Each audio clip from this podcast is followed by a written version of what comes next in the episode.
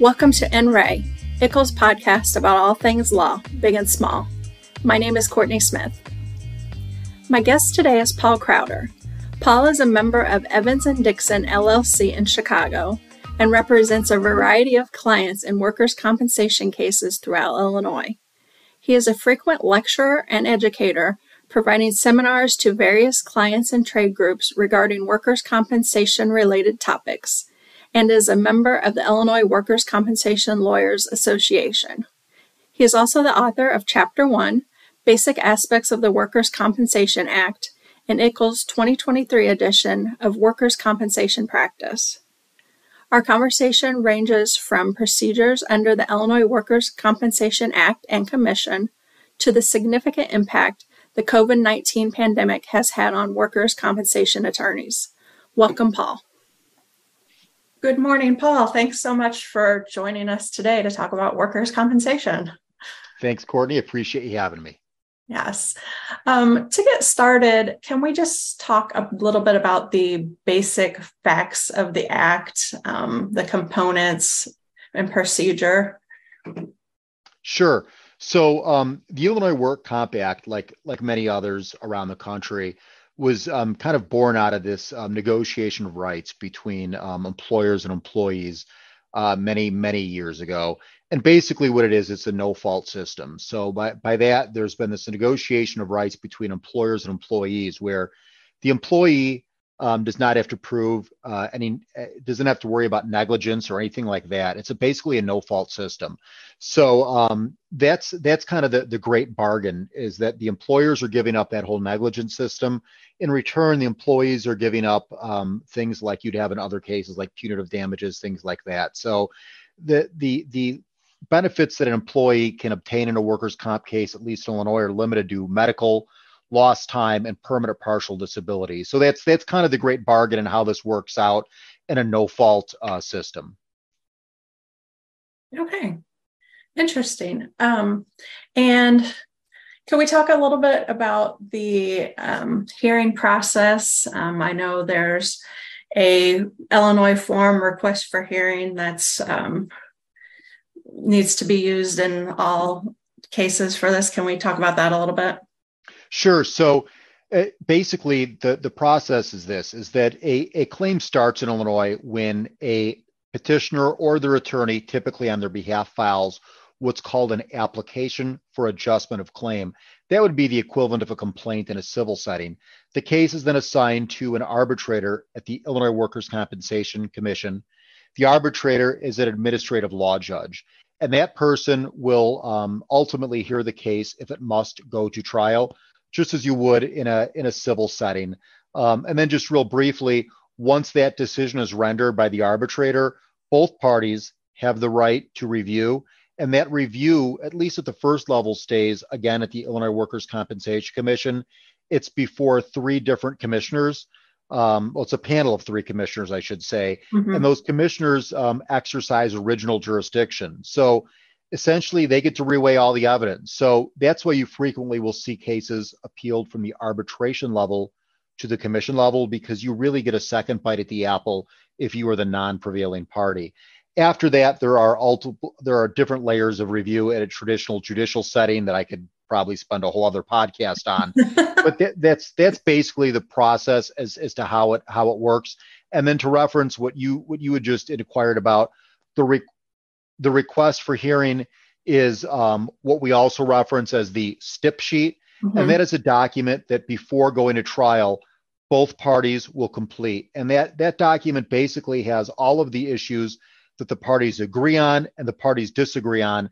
And it makes it easier for the arbitrator because you streamline the issues. You basically say, hey, we agree on accident, we disagree on causation, we agree on wage, or we disagree on medical bills. Um, and, and that request for hearing forum really helps um, helps you make the issues more concise for the arbitrator to rule on.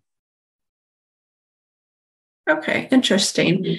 So, um, there's a couple of requirements for um, an injury or an accident to be um, under the workers' compensation umbrella. Um, could you kind of describe those what would be included and what might not be included?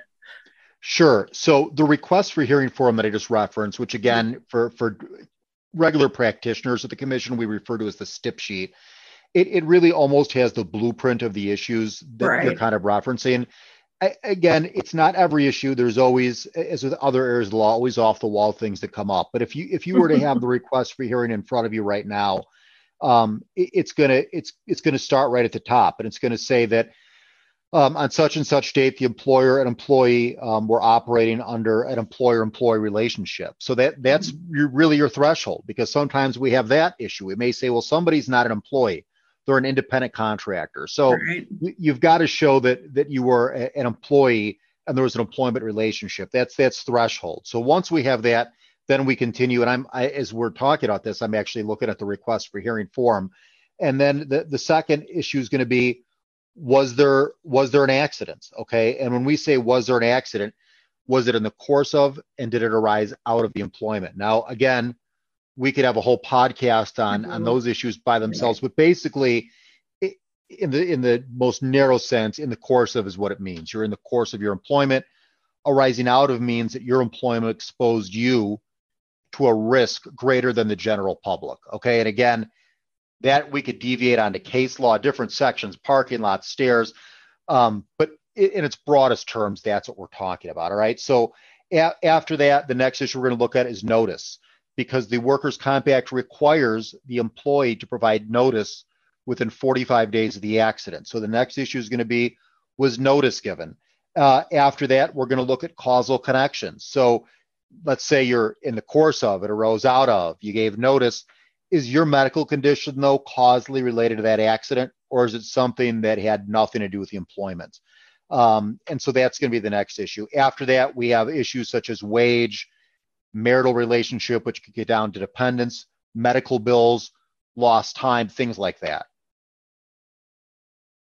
Okay. It's interesting. So um, like you mentioned like all areas of law there can it's just such a a huge amount of different things that could come up. Um, so, what do you kind of recommend to a person who has been injured on the job as like the first steps?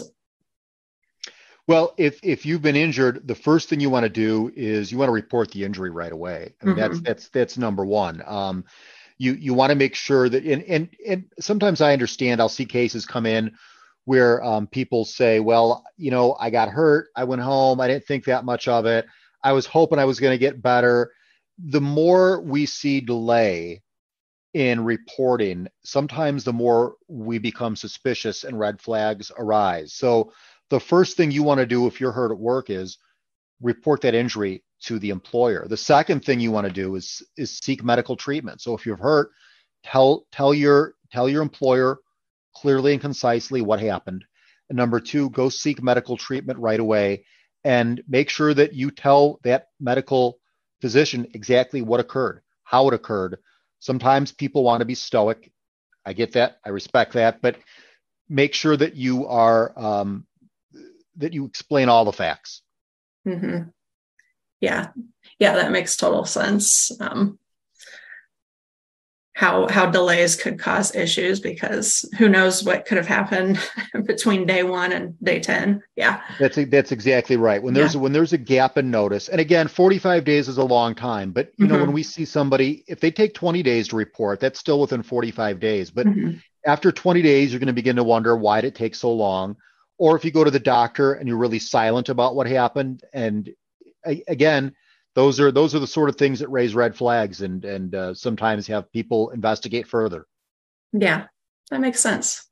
Okay.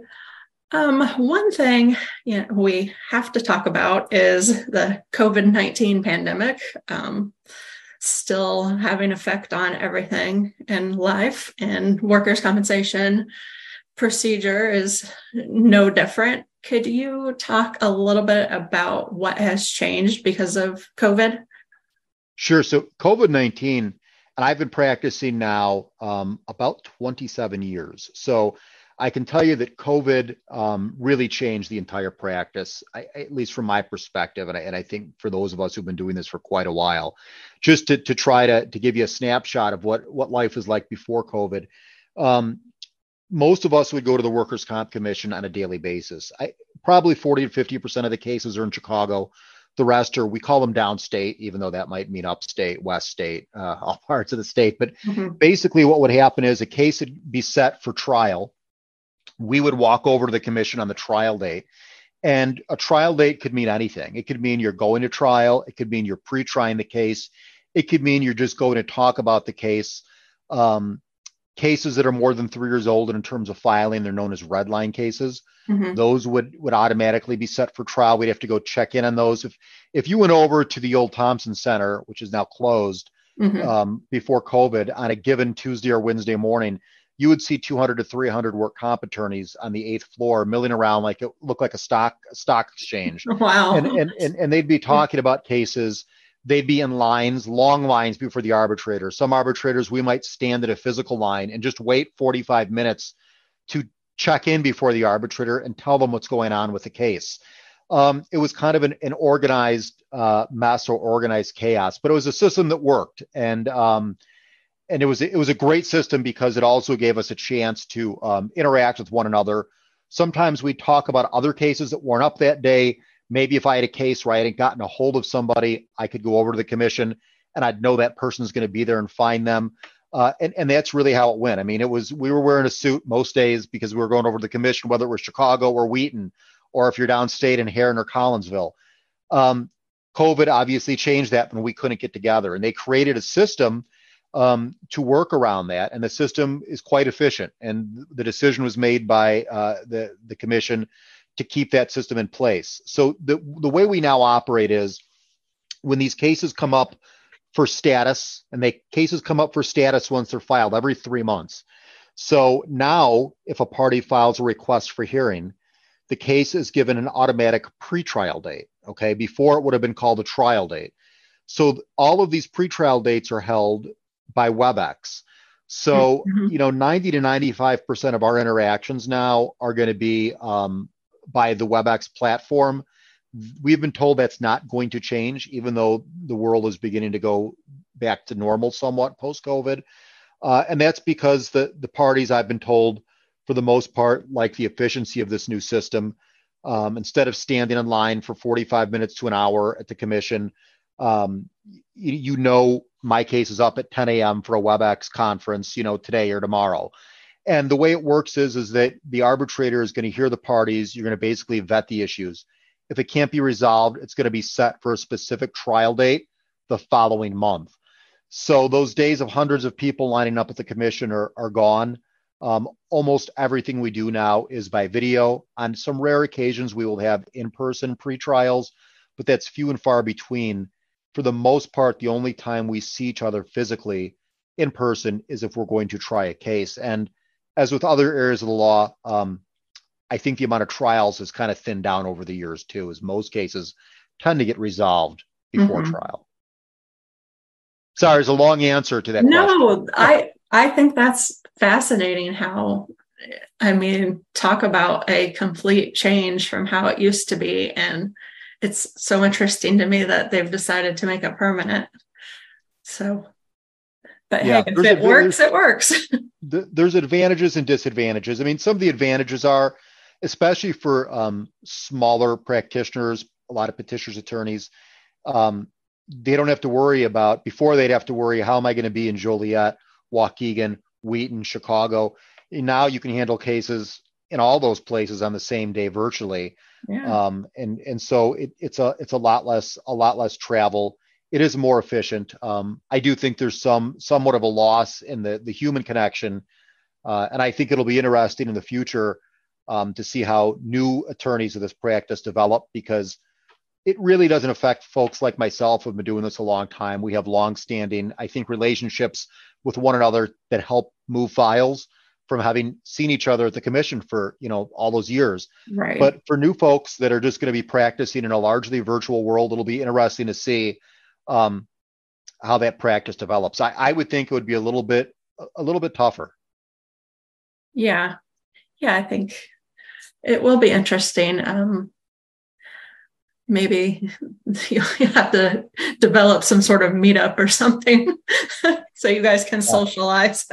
And, and, they do. They though they've the work comp lawyers association is a great organization for practitioners that offers a lot of mm-hmm. social events. But you know there's also a large segment of folks that don't don't participate in that. And i think mm-hmm. being at the commission every day was kind of their their, yeah. their social meetup. Okay. Well kind of um, along the same lines of the future of the workers' compensation practitioners and um, the act itself. Do you see any other issues coming down that could be changing anytime soon? Um, I'm not aware of any uh, okay. uh, current pending legislation that that's that's being rumored um, to come around. Um, I mean, every now and then you'll see significant decisions come down from the Illinois Supreme Court there was a case about two or three years ago called McAllister. For anybody listening, and if you're fairly new to workers' comp and you're looking at the issue of accident, you're going to want to read the McAllister decision. That was probably one of the bigger decisions we've had in the last two years, but it, but but that was about two or three years ago. Okay. Okay. And just um, to kind of start wrapping things up a little bit, is there anything um, you wanted to mention that we didn't go over off the top of your head? Um, no, I mean, I think the the only thing I would I would suggest for for folks maybe who are new to workers comp is um, there's nothing wrong with referring to the Workers' Comp Act after 27 years. I still look at it frequently. I've got copies in my briefcase on my desk. I look at it all the time. And and like other areas of the law, you the more you know, the real this you also realize what you the less you know because you, you you might say, well, I've done this a long time, and then some novel issue comes up and you want to have the act there. The other thing I'd suggest for folks that are new to workers' comp is there's something called the rules of practice before the workers' comp commission, mm-hmm. um, and that is a, a, bunch of rules that are promulgated by the commission per the legislature per per the act um, that that kind of go hand in hand with the work comp statute and there are a lot of procedural issues but there's a lot of what I would say like kind of little kernels of gold in there that might help people in their practice if they have questions. So look at the rules of practice, look at the work comp act, um, no matter how long you've been doing it. Okay. Yeah, I'll put links to both those in the description for the podcast for anyone who wants to give a full read of those things. So that'll be excellent. Well, like I said, I think this is a really fascinating area of law. I imagine the cases can be so varied that it keeps you on your toes. So I very much appreciate you taking the time to discuss it with us and give us your wisdom on it. Well, thanks again for having me, Courtney. I, I appreciate it. Okay.